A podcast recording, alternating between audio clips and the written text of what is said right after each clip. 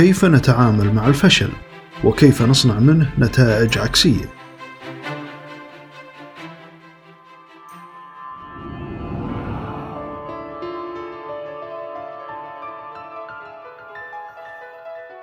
حياكم الله أخوكم إياب المجول وحديثنا اليوم عن مهارة التعامل مع الفشل وما هي أفضل الطرق لإدارة الفشل وكيف نصنع منه نتائج إيجابية؟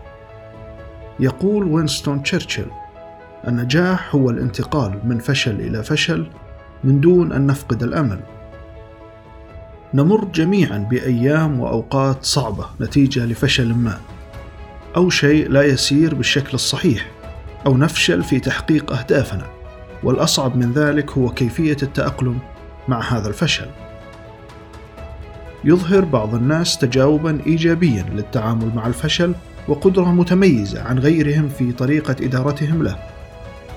وفي الحقيقة ليسوا أفضل بشيء في جوهرهم ولكنهم ببساطة طوروا عادات ومهارات إيجابية تساعدهم في التغلب على الفشل وتحويله إلى تجربة إيجابية. ويمكن استخدام الفشل كوسيلة للتعلم والتحسين.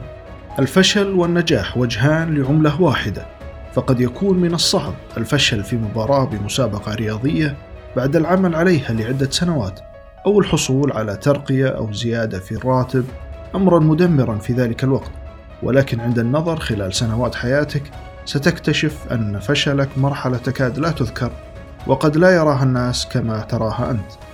المهم أن نسعى لتجاوز المرحلة من خلال تطوير استراتيجية التعامل مع الفشل وتتلخص هذه الاستراتيجية بخمس طرق حسب أولويتها.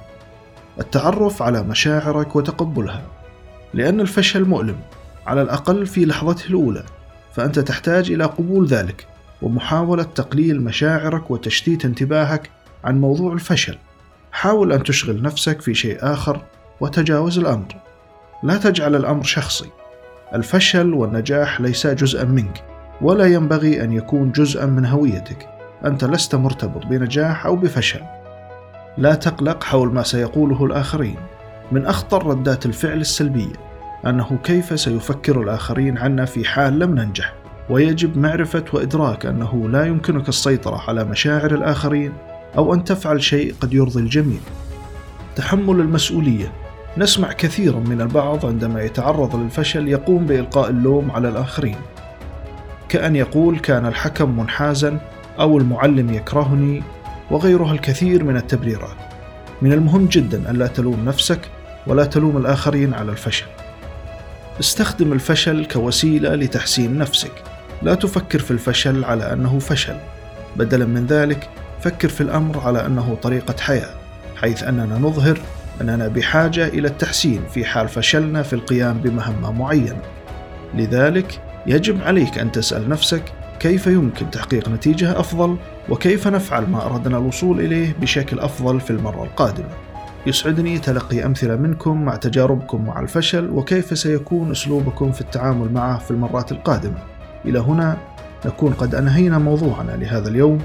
ألقاكم بخير ودمتم بحفظ الله.